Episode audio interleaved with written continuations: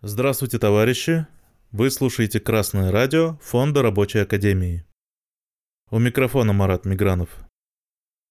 Мы уже рассказывали о непримиримой борьбе Рабочей партии России и ее Центрального комитета с рецидивом Горбачевщины внутри партии. 7 октября Центральный комитет принял суровое, но необходимое решение – мы попросили сопредседателя идеологической комиссии Михаила Васильевича Попова рассказать об этом. Михаил Васильевич, здравствуйте. Здравствуйте, товарищи. У нас, э, кроме этого события, о котором сказал уже Марат Фаритович, э, другое есть событие, состоящее в том, что в этом году исполняется 30 лет с момента учреждения Рабочей партии России. За эти 30 лет мы прошли достаточно большой путь, и э, мы его прошли успешно, прежде всего по той причине, что мы не только обучали членов партии марксистско-ленинской теории, и сами члены партии повышали свой э, уровень подготовки марксистско-ленинской теории. Прежде всего, изучали три источника, три составных части, три момента марксизма. Марксистскую политэкономию, марксистскую диалектическую философию и научный социализм. Благодаря этому мы сказать, постоянно наращиваем, так сказать, свое влияние, свою силу. Достаточно сказать, что мы располагаем самыми разными ресурсами, в том числе и вот Красное радио один из примеров. Это при Красном радио есть еще и, соответственно, можно сказать, интернет-телевидение, профсоюзный навигатор. Вот, у нас есть каналы Фонда Рабочей Академии, который тоже был ну, зарегистрирован Министерством юстиции Российской Федерации в 1993 году. И с 1993 года ну, вот, э, он ведет занятия в Красном университете, организована подготовка членов партии. И каждый член партии должен взять, когда же, когда он вступает, взять на себя обязательство о том, что он будет проходить обучение и пройдет обучение в Красном университете. Можно сказать, что именно с того времени начинается систематическая или продолжается систематическая работа с авангардом рабочего класса. Потому что самому созданию рабочей партии России предшествовала и предшествующая работа предшествовала работа по организации отпора антикоммунистической линии, которую возглавляла КПСС.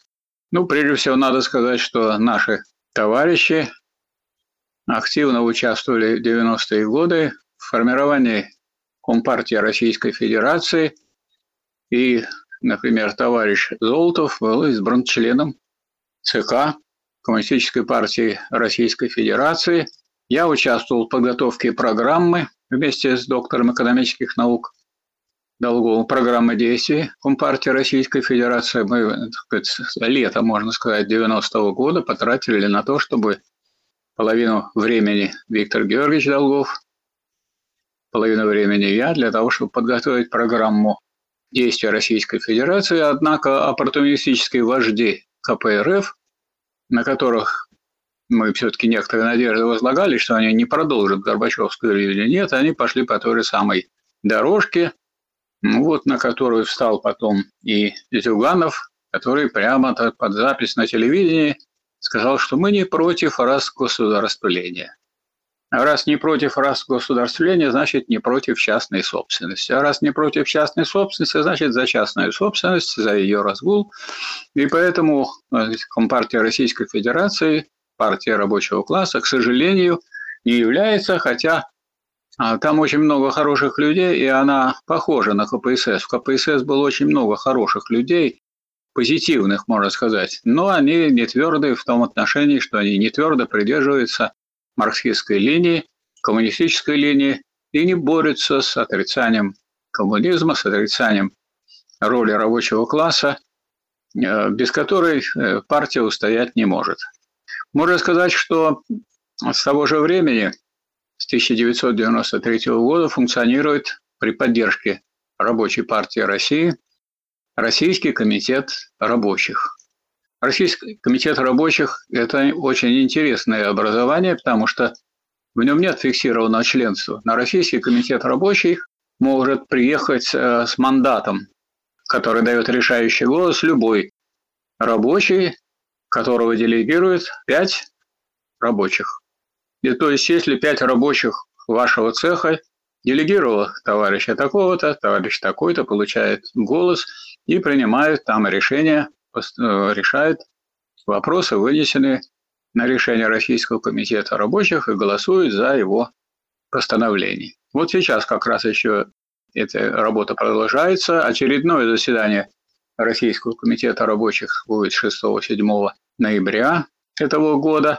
И для того, чтобы туда поехать и стать делегатом, надо составить такой документ, в котором пять рабочих делегируют вас, как рабочего, если вы рабочий, на а, заседание Российского комитета рабочих в Нижнем Новгороде.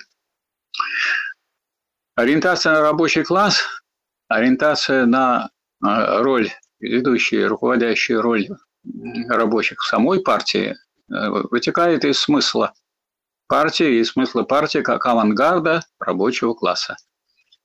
Кого можно числить в авангарде рабочего класса? Во-первых, тех рабочих, которые без всяких посторонних целей являются рабочими и несут на себе самую тяжелую ношу по созданию материальных благ, благодаря которым держится вообще все общество. И второе, люди действительно просвещенные. Это люди, которые являются людьми науки, которые никогда не отступят и не солгут, и когда речь идет об интересах рабочего класса, о роли рабочего класса и о других вопросах рабочего движения и классовой борьбы. Когда Ленин говорил о большевиках, он говорил, что большевики – это крайняя левая партия коммунистической интернациональной не путать с, с так называемыми леваками или левыми в кавычках. Левые в кавычках, у нас их таких много, это те, кто бросает левой фразой, а на самом деле не занимается организацией и просвещением рабочего класса. Соответственно, вот тем задачам, которые стоят перед рабочим классом и стоят в условиях победившей контрреволюции, э, а перед партией рабочего класса стоит задача организовать рабочий класс в союзе с другими слоями трудящихся и восстановить в России социализм. А дальше, после того, как будет социализм восстановлен, удерживать власть рабочего класса, диктатуру пролетариата, исходя из тех уроков, которые нам преподнесены. Вот мы очень хорошо знаем, что при Ленине и при Сталине партия постоянно вела внутри себя, внутри партии – борьбу с различными течениями, которые ей противоположны. Партия, во-первых, боролась с меньшевизмом. Еще на втором съезде в 1903 году начала.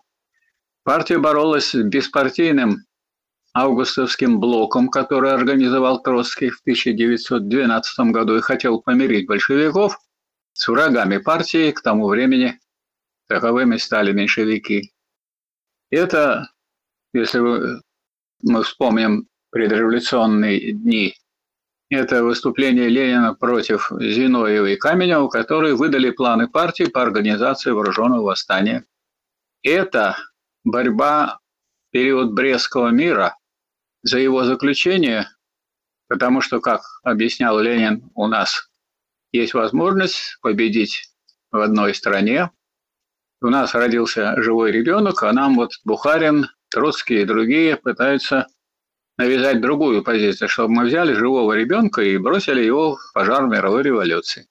Перед этим Ленин в двух э, работах, в двух произведениях «Военная программа пролетарской революции» и о лозунге Соединенных Штатов Европы объяснил, что э, революция не может произойти, как раньше думали Маркс и Энгельс, что в условиях империализма она может произойти только в одной отдельно взятой стране. И только вот таким образом может двигаться вперед мировая революция в одной стране, в другой стране, в третьей стране, там, где сложатся условия, которые позволяют совершить эту самую революцию и при поддержке тех стран, которые уже победили, продвинуться вперед. Поэтому из этого, из того, что мы знаем по своему опыту, а мы прошли опыт создания Объединенного фронта трудящихся и организации его как фронта трудящихся России и зарегистрировали этот Объединенный фронт трудящихся. От него был выдвинут кандидат в президенты генерал Макашов. Я был у него доверенным лицом. А Алексей Алексеевич Сергеев, который тоже входил в э, это движение Объединенного фронта трудящихся и в движение коммунистической инициативы, он э, был кандидатом в вице-президенты. Но мы знаем, что в всех условиях победить обычным путем нам, можно сказать, таким демократическим путем нам не удалось, потому что та степень разложения, которая была КПСС, она привела к тому, что за коммунистическую позицию выступало, к сожалению, меньшинство имеющих право голоса. И поэтому победил Ельцин, а Ельцин устроил, как мы знаем, фашизм. Фашизм состоял в том, чтобы стрелять из танковых орудий по высшему органу буржуазно-демократической демократии или буржуазно-демократической власти по Белому дому. В этот период мы уже издавали газету «Народная правда», начиная с 93 -го года, с 91 -го года. И э, мы напечатали две статьи «Подаем путь Ельцина» и «Раздавить гадину». После этого газета «Народная правда» была по постановлению Комитета по чрезвычайному положению в городе Москва закрыта на 40 дней. Но по прошествии 40 дней мы потеряли 60 тонн бумаги, которые у нас забрали. Мы потеряли помещение, но продолжали действовать. И сейчас «Народная правда», которая имеет адрес Санкт-Петербург, Смольный, она издается тиражом 55 тысяч экземпляров из 5 до 7 членами нашей партии и сочувствующими раздается у проходных фабрик и заводов нашей страны, России. Все это время действует Российский комитет рабочих, э, два раза в год собирается его заседание Российского комитета рабочих и определяет, в каким направлением надо бороться. Вот э, мы, проводя эту большую работу, не забываем тех уроков, которые нам преподнесло поражение КПСС и поражение социализма и реставрация капитализма. А именно, если мы не будем бороться с кривлениями, искажениями марксизма и идейным разложением, если мы не будем допускать в нашей партии пропаганду буржуазных идей, то эта партия точно так же покинет политическое поле, как покинула его КПСС.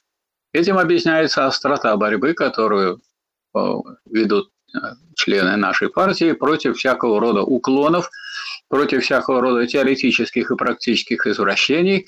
Этим объясняется то, что мы уже не первый раз вычищаем из партии тех, кто, можно сказать, обманно а, проникнув в нашу партию, так сказать, признавая вроде бы на словах устав и программу партии, на самом деле потом стал выступать и против программы, и против устава.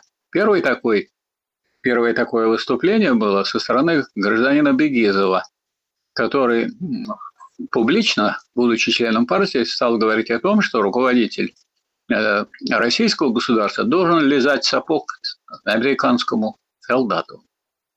Значит, мы этого не, не, сказать, не могли допустить, такого опошления вообще и марксизма, и оскорбления вообще русского народа, трудящихся. Мы исключили Бегизова из партии, его нету. А он, между прочим, был одно время главным редактором газеты «За рабочее дело», и одно время он даже участвовал в работе Красного университета. Так что нам пришлось от него освобождаться, и на вид он был очень доброжелательный вроде бы, и вполне э, такой человек э, в быту, очень удобный для обсуждений, для рассмотрения, для разговоров и так далее. Затем э, подарок нам преподнесла партийная организация города Энгельса. Там неплохие вроде бы собрались интеллигенты, члены партии, Но они совершенно не хотели так сказать, бороться за интересы рабочего класса, не по существу перестали соблюдать устав партии, программу партии, и мы вынуждены были всю эту партийную организацию из партии исключить. Может быть, это и неплохие люди, пусть они, так сказать, занимаются своими делами, но для партии они не годятся. Дальше знаете, нам пришлось столкнуться еще э, с, новым, с новой попыткой выступить против партии, а именно у нас э, и в программе, и в всех наших документах, и выступлениях партийных по теоретическим вопросам говорится, что контрреволюция у нас произошла в 1961 году. Почему? Потому что контрреволюцией э, считается переход к другой форме диктатуры, потому что всякая государственная власть – это форма диктатуры определенного класса. Если КПСС отказалась от диктатуры рабочего класса, то это означает, что на место диктатуры рабочего класса пришла диктатура буржуазии. И этого нет, и только слепые или политически слепые люди этого не видят. Вот э, большая группа товарищей э, во главе с Герасимовым, они стали на ту точку зрения, что у нас в 91 году произошла контрреволюция, а в 91 году у нас уже ну, фашизм произошел, о чем я уже говорил. Поэтому ну, Поэтому получается, что наши товарищи, так сказать, в плане теоретическом оказались слепы. Нам пришлось от этой всей группы освободиться и исключить из партии. И вот новая новость. Значит, э, товарищ Гордеевнин, который вроде бы образованный человек и, похоже, был на таких должностях нерабочих, потом пошел в рабочие, и он публично сначала в партийной почте заявлял, что он не, не надо изучать диалектику, что он не будет изучать диалектику. Вот, и с ним, так сказать, товарищи спорили, но это был спор как бы такой теоретический, хотя у нас отношение к диалектике носит не только чисто теоретический характер, а мы э, поддерживаем ту позицию, которая была у Ленина, что без э, диалектики мы не сможем устоять перед натиском реакции и лжи. Об этом Ленин подробно, обстоятельно написал в своем последнем философском произведении о значении воинствующего материализма. Вот в том издании «Науки логики Гегеля», которое вышло под моей редакцией, там, э, между прочим, указано, что в уже самом названии, что вот именно и это положение, что без диалектики нельзя устоять перед натиском реакции лжи, является ключевым. Тот, кто от этого отходит, тот, кто не берет это острейшее оружие, он ну, становится легкой добычей. Я еще хочу э, вспомнить, у нас объявилась э, группа очень грамотных таких товарищей, вежливых и интеллигентных, во главе с э, одним из бывших секретарей московской организации, которые говорили, Кузьмины его зовут, которые говорили, что надо изменить устав, надо отказаться от того, того порядка, что у нас всякое голосование в партии проводится и является действительным при наличии большинства рабочих среди голосующих. Ну вот я обычно это очень просто объясняю, и обычно это, с этим все соглашаются, что если вот я являюсь не рабочим, а я являюсь нерабочим, если я интеллигент и не могу убедить двух рабочих, то значит я не интеллигент. Потому что интеллигенты не голосованием решать, а тем, что они передают свои знания, те глубокие знания, без которых рабочие не могут победить. И их положение в партии, и сказать, авторитет в партии – это авторитет знания, авторитет, авторитет такого опыта, который стал теоретическим опытом, знанием. Поэтому у нас с самого начала, тоже с 93 -го года, работает Красный университет Фонда рабочей академии, и каждый, кто хочет вступить в нашу партию, пишет в своем заявлении, что обязуется пройти обучение в Красном университете. Не обязательно сразу и в один год, но обязательное требование, которое определяется каждому. К сожалению, вот гражданин Гордевнин, который является сегодня у нас тем субъектом, который по существу выступил против коренных партийных положений – вот, гражданин Гордеонин э, это, этого требования не выполнял. Он в открытую выступал по существу против диалектики, только за метафизику, и тащил, значит, по существу к нам в партию такую идеологию, от которой партия могла и должна была бы умереть. У нас существует в партии такой порядок, что все должны не только переписываться ну, партийной почте, так сказать, и сообщать друг другу некоторые так сказать, э, конкретные вещи, э, которые связаны с организацией нашей деятельности, должны вести какую-то теоретическую работу, писать заметки, статьи. Эти заметки и статьи направляются сначала в идеологическую комиссию, и после одобрения идеологической комиссии, редактирования, эти заметки или статьи выходят на наших ресурсах. У нас много э, ресурсов, у нас есть, как известно, и теле, так сказать, канал соответствующий, ну, имеется в виду интернет-телевидение канал. Имеется вот Красное радио, у которого тоже есть интернет-телевидение, соответствующий канал «Профсоюзный навигатор». У нас имеются сайты и э, группы ВКонтакте и так далее. На этих всех ресурсах мы можем размещать свои документы, свои положения. И вот можете себе представить, что значительная часть весьма подготовленных и образованных членов нашей партии они выступили против того пункта устава, что в партии, так сказать, в нашей всякое любое голосование является действительным, когда, если при голосовании имеется большинство рабочих. То есть, если присутствует мало рабочих и много интеллигентов, то, значит, участвует в голосовании такое количество интеллигентов, которое меньше, или служащих, которое меньше голосу, числа голосующих рабочих.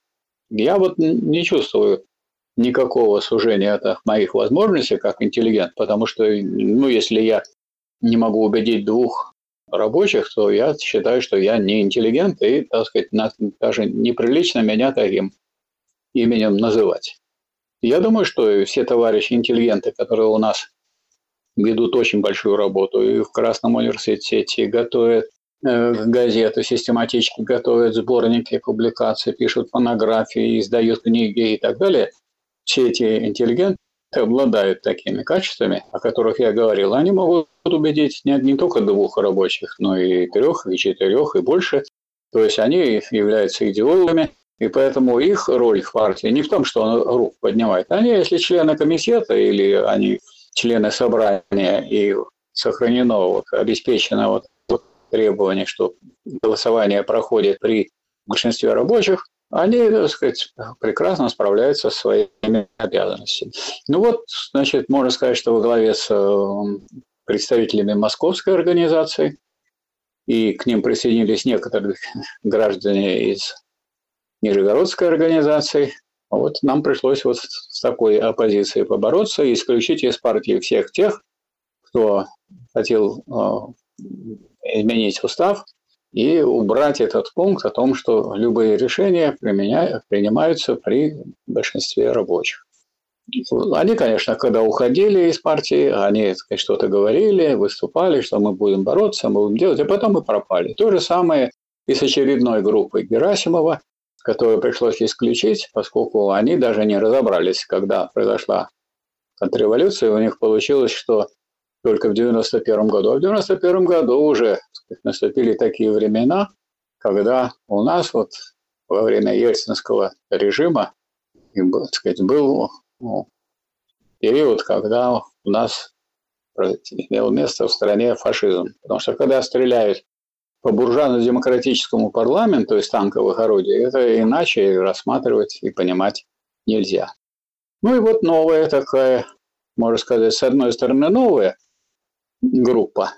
А с другой стороны, это уже не столько группа, сколько вот один человек и какие-то его есть ну, или помощники, или защитники, или сторонники, которые так явно себя не обозначают или прячутся, или просто уговаривают а, членов партии не голосовать за исключение этого самого товарища, который сошел с партийных позиций. Я имею в виду Гордевнина.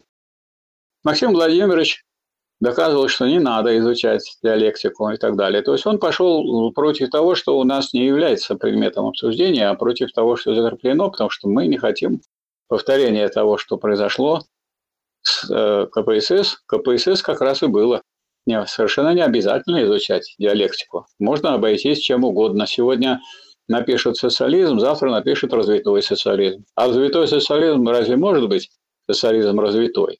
Потому что социализм – это полный неразвитый, незрелый социализм. Кто не понимает этого движения, кто не понимает движения диалектики э, социализма, не понимает, что в нем э, идут, есть противоречия, эти противоречия разрешаются между коммунистической природой социализма и его отрицанием, связанным с выхождением из капитализма, между непосредственно общественным характером социалистического производства и товарностью, между бесклассовой природой коммунизма и еще непреодоленным делением общества на классы, между планомерным характером социалистического воспроизводства и элементами стихийности в его организации, между социалистическим характером системы государственного планового централизованного управления и элементами бюрократизма и карьеризма, ведомственности и местничества, против которого есть только одно средство, одно средство – всеобщее участие всех трудящихся в деле управления и обучение всех дел управления, чтобы,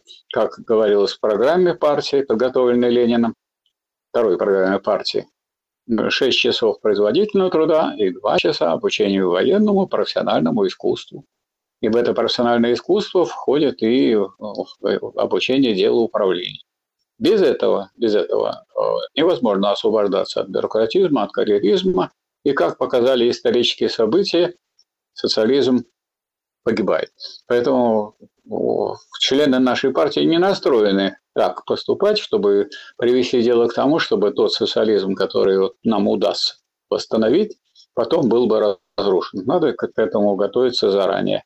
Заранее надо понимать, что э, и в самом э, при социализме, и в партии в самой, как, собственно, и было, и возникает время от времени негативные тенденции, противоположные партийной программе устава, и с ними нужно бороться. Обратите внимание, что пока э, боролись партии против меньшевиков, потом против Каменева и Зиновьева, которые выдали время и факт подготовки к революции социалистической, против тех, кто не хотел заключать Брестский договор и ставил нашу революцию под страшную угрозу уничтожения немецким империализмом.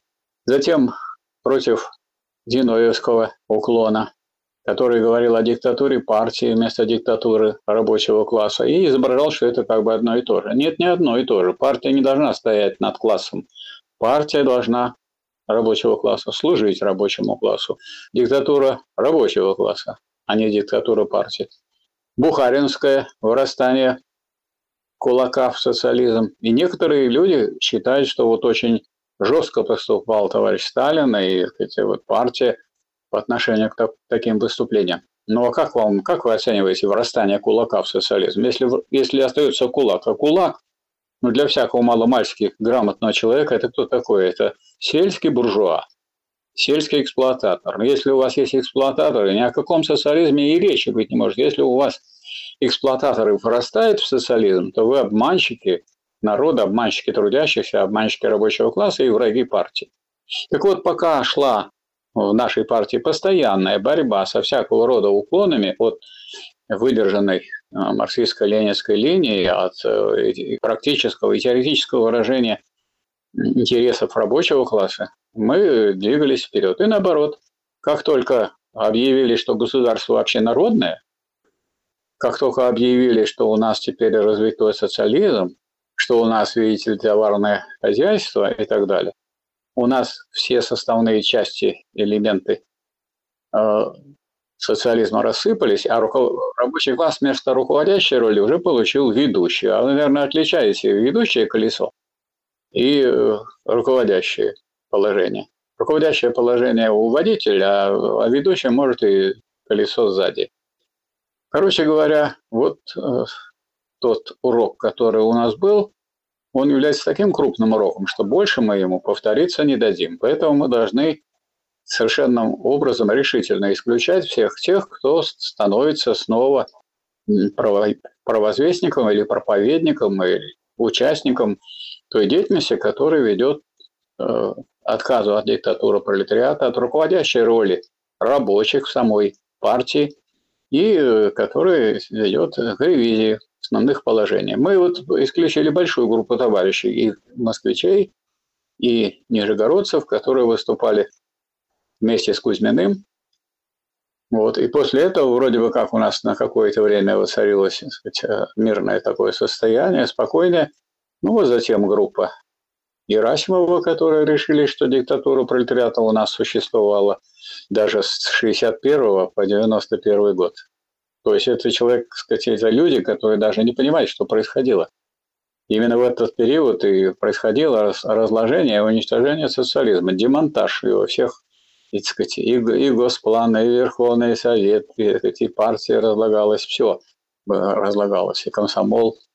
Все это было разрушено. А в 91 году уже у нас не прятавшийся, а уже открытый капитализм. Он установил свою диктатуру буржуазии, мы теперь имеем дело, буржуазную диктатуру. Ну вот, а гражданин Гордеевнин уже сейчас, в то время, когда мы э, имеем дело на международной арене с фашизмом во внешней политике, с американским фашизмом во внешней политике, он в это же самое время говорит о том, что мы должны действовать в интересах всего человечества. Но человечество состоит из классов. Э, есть класс эксплуататоров. Это капиталисты. Это, прежде всего, империалистическая буржуазия и другие капиталисты, которые пьют соки из рабочего класса.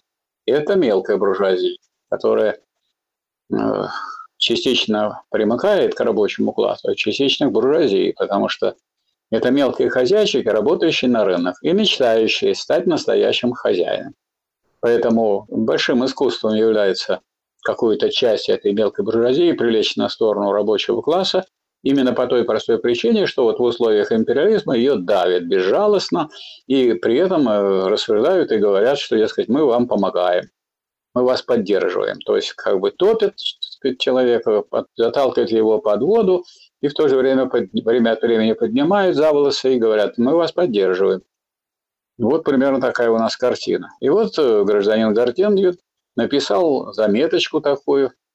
Наверное, он долго ее писал, потому что сказать, вот он вроде бы э, даже соблюл дисциплину, прислал мне как одному из сопредседателей идеологической комиссии такую заметку, я прочитал и обомлел, что, оказывается, рабочие, надо рабочих наших убеждать, действовать в интересах всего человечества. А из кого состоит всего человечества? Во-первых, из рабочего класса. Раз. Этого мало, потому что этого мало Гордевнину, что ведь хотя рабочий класс выражает все, так сказать, весь прогресс человечества выражает именно рабочий класс.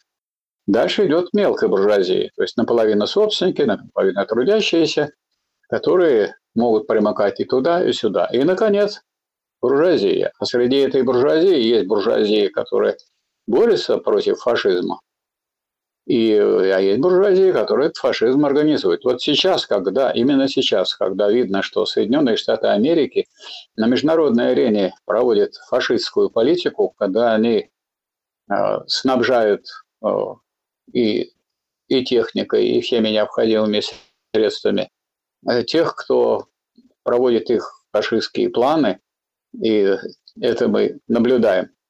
Воочию на международной арене, и в это время оказывается, у нас оказался член партии, который говорит об интересах человечества. А сколько Ленин писал, что мы сказать, не доверяем тем людям, мы не можем доверять, которые говорят о народе, о трудящихся вообще, об интересах всего человечества, потому что в человечество входят, между прочим, и вот те люди, которые э, сжигали наших граждан Советского Союза в газовых печах, или, так сказать, душили в газовых печах. Сюда входят все те, которые сюда пришли для того, чтобы уничтожить социализм, уничтожить наш народ, убить тех, кто э, самостоятельно поддерживал свою жизнь и двигался вперед, но не в том направлении, которое соответствует интересам империализма.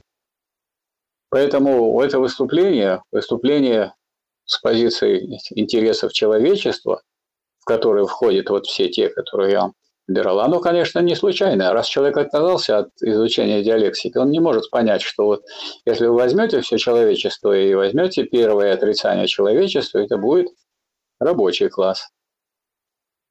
То есть, то есть и рабочий класс, крестьянство и а, мелкая буржуазия, и буржуазия. А если второе отрицание возьмете, то это будет не просто отрицание вот того, о чем мы говорим, а возвращение снова к человечеству, но к определенной его части, к рабочему классу.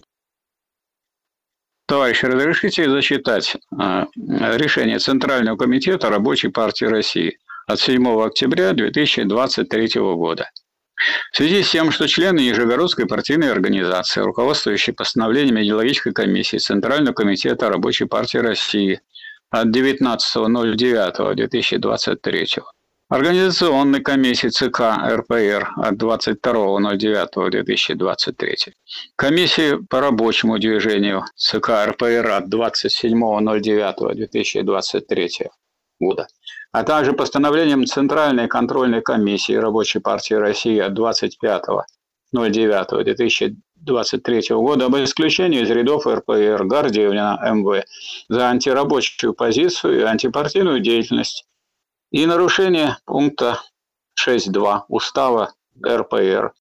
Не смогли реализовать это требование из-за отсутствия кворума по рабочим вследствие неявки Гордемина и его приспешников на собрание Нижегородской партийной организации. Расформировать Нижегородскую партийную организацию и поставить его, членов, на учет в Ленинградскую партийную организацию. Ленинградская партийная организация на ближайшем собрании исключить из рядов РПР МВ Гордевнина и тех членов Нижегородской организации РПР, которые не поддержали постановление комиссии ЦК и ЦКК РПР. И дальше сказать, э, идут подписи. Значит, за проголосовало 9 рабочих, вот, и э, нерабочие. Один воздержался.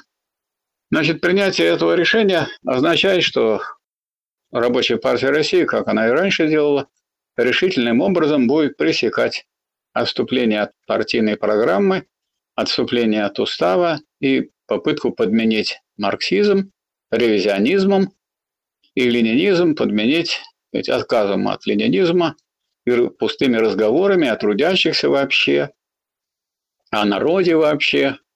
А мы не забываем, что рабочий класс, и говорить на диалектическом языке, является вторым отрицанием народа. Это, во-первых, или человечество. Человечество, если мы берем просто, так сказать, как собрание отдельных единиц, отдельных людей, первое его отрицание – это класс человечество делится на классы. Рабочий класс в сегодняшнюю эпоху.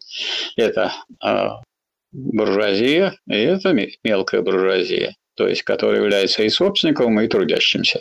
А второе отрицание означает, что мы как бы возвращаемся к народу, но уже с этим отрицанием, что это не вообще народ, а такая часть народа, которая воплощает в себе именно передовые интересы передовые э, возможности в осуществлении этих интересов. Это рабочий класс. Диктатура рабочего класса и есть самая передовая позиция в настоящее время. Тот, кто выступает против диктатуры рабочего класса, тот враг рабочего класса. Ему не только не место в партии рабочего класса, он не может рассматриваться и как союзник рабочего класса он может рассматриваться только как противник. И поэтому Рабочая партия э, России а, должна освободиться и от гражданина Гордевнина, и от всех тех, кто его поддерживает и ему помогает. И я думаю, что э, только такая твердая партия, на которую, которая является рабочей партией России, является той партией, на которой трудящиеся могут опереться. Потому что нельзя опереться на какую-то размазню, нельзя опереться на кисель. Опереться можно только на то, что является твердым, и то, что может устоять в всяких событиях, которые у нас очень много происходит и будет происходить какие бы события ни происходили, а мы должны верно держать курс на э, диктатуру рабочего класса, на социализм, и с этого пути мы не свернем. Призываю всех вступать в рабочую партию России. Присоединяюсь к этому. Спасибо большое, Михаил Васильевич. До новых встреч. До новых встреч. До свидания. До свидания.